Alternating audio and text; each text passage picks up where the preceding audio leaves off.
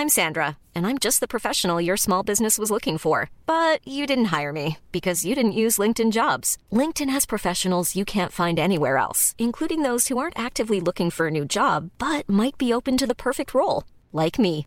In a given month, over 70% of LinkedIn users don't visit other leading job sites. So if you're not looking on LinkedIn, you'll miss out on great candidates like Sandra. Start hiring professionals like a professional. Post your free job on linkedin.com/people today.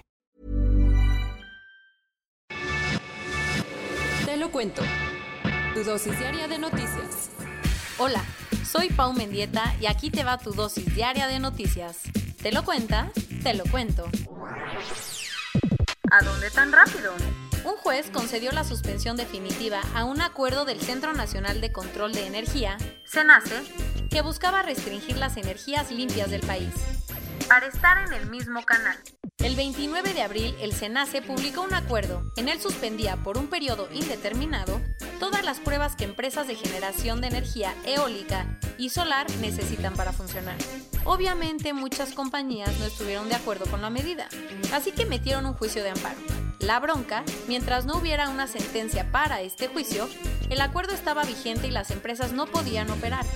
Por eso, ayer el juez primero de Distrito Especializado en Competencia Económica, Radiodifusión y Telecomunicaciones concedió siete suspensiones definitivas al acuerdo del SENACE para que 13 proyectos puedan seguir operando, al menos hasta que se tome una decisión sobre los amparos solicitados. Según el juez, la decisión se tomó porque sería muy grave para toda la sociedad paralizar o retrasar la generación de energías limpias. Ahora el SENACE puede impugnar la decisión, lo que le obligaría al tribunal colegiado a dictaminar si mantiene las medidas que dio ayer el juez. Pero hasta ahora no lo ha hecho. Sigue el Dieselgate.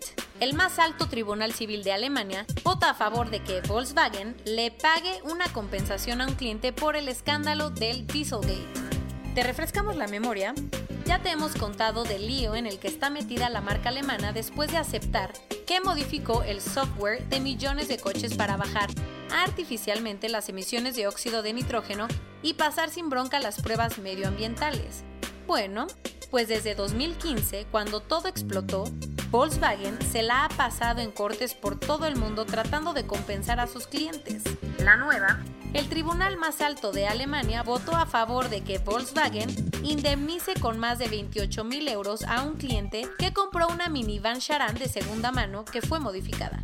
Ese dinero se suma a los más de 30 mil millones de euros que la alemana y su filial Daimler le han tenido que pagar a los clientes afectados en varios países y abre el camino legal para que los más de 60 mil clientes alemanes afectados por el escándalo puedan recibir la misma compensación. No nos queremos contagiar. Con esa y otras frases, médicos y personal de salud se manifestaron afuera del Instituto Nacional de Enfermedades Respiratorias para exigir el abasto de suficiente material de protección. Según el personal de salud, las autoridades los están obligando a reutilizar cubrebocas N95 y uniformes, artículos que deberían de ser desechables para evitar contagio. Los cerca de 50 manifestantes que protestaron en Calzada de Tlalpan y al interior del hospital dijeron que hasta tienen que usar las batas destinadas para los pacientes. Gucci está yendo en contra de los clásicos de la moda, ya que va a dejar de lado sus temporadas y va a reducir la cantidad de semanas de la moda que tiene al año. ¿Qué mosca le picó? Según Alessandro Michele, el director creativo de la marca, la ropa debería de tener una vida mucho más larga que la que todo mundo le da encasillándola en cada temporada. Por eso, Gucci ya solo tendrá dos colecciones atemporales al año y reducirá su número de participaciones en semanas de la moda de 5 a 2. ¿Siempre has sentido que tienes algo de James Bond en la sangre? Pues por 3.5 millones de dólares podrías haber hecho más real ese sentimiento, porque Aston Martin está construyendo 25 réplicas exactas del auto que usó Sean Connery en la película de 1964, Goldfinger. Las copias del Aston Martin Bond DB5 serán pintadas con el mismo plata abedul de la cinta y tendrán las pieles, costuras, tablero y medidores que el original usado por quien, para muchos, fue el mejor James Bond de la historia. La mala noticia es que todas las réplicas ya tienen dueño. Corona News Global. En el mundo. Ya hay más de 5.490.000 casos y hasta ayer en la noche al menos 345.000 personas habían muerto.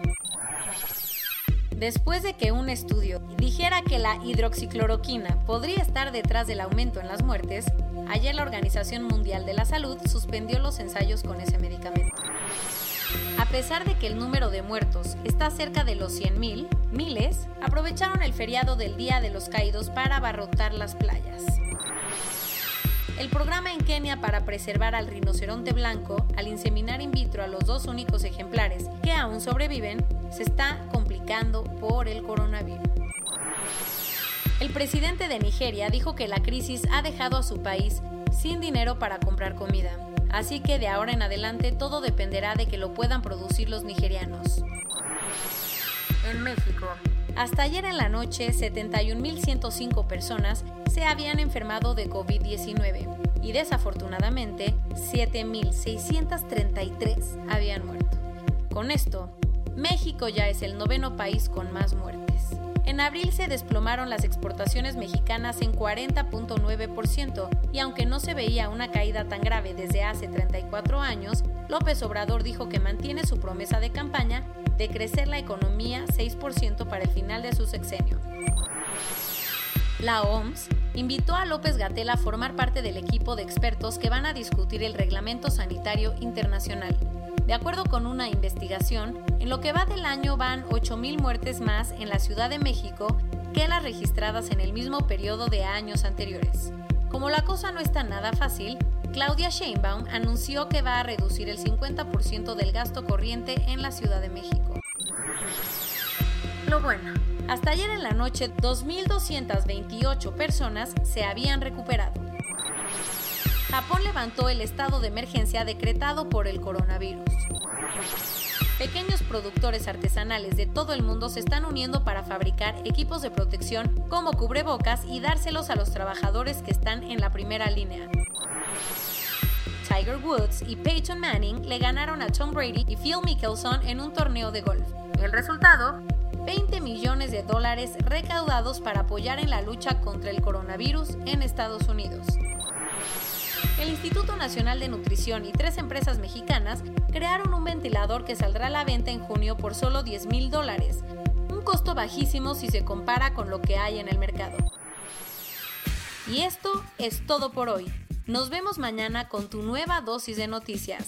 Pau Mendieta se despide.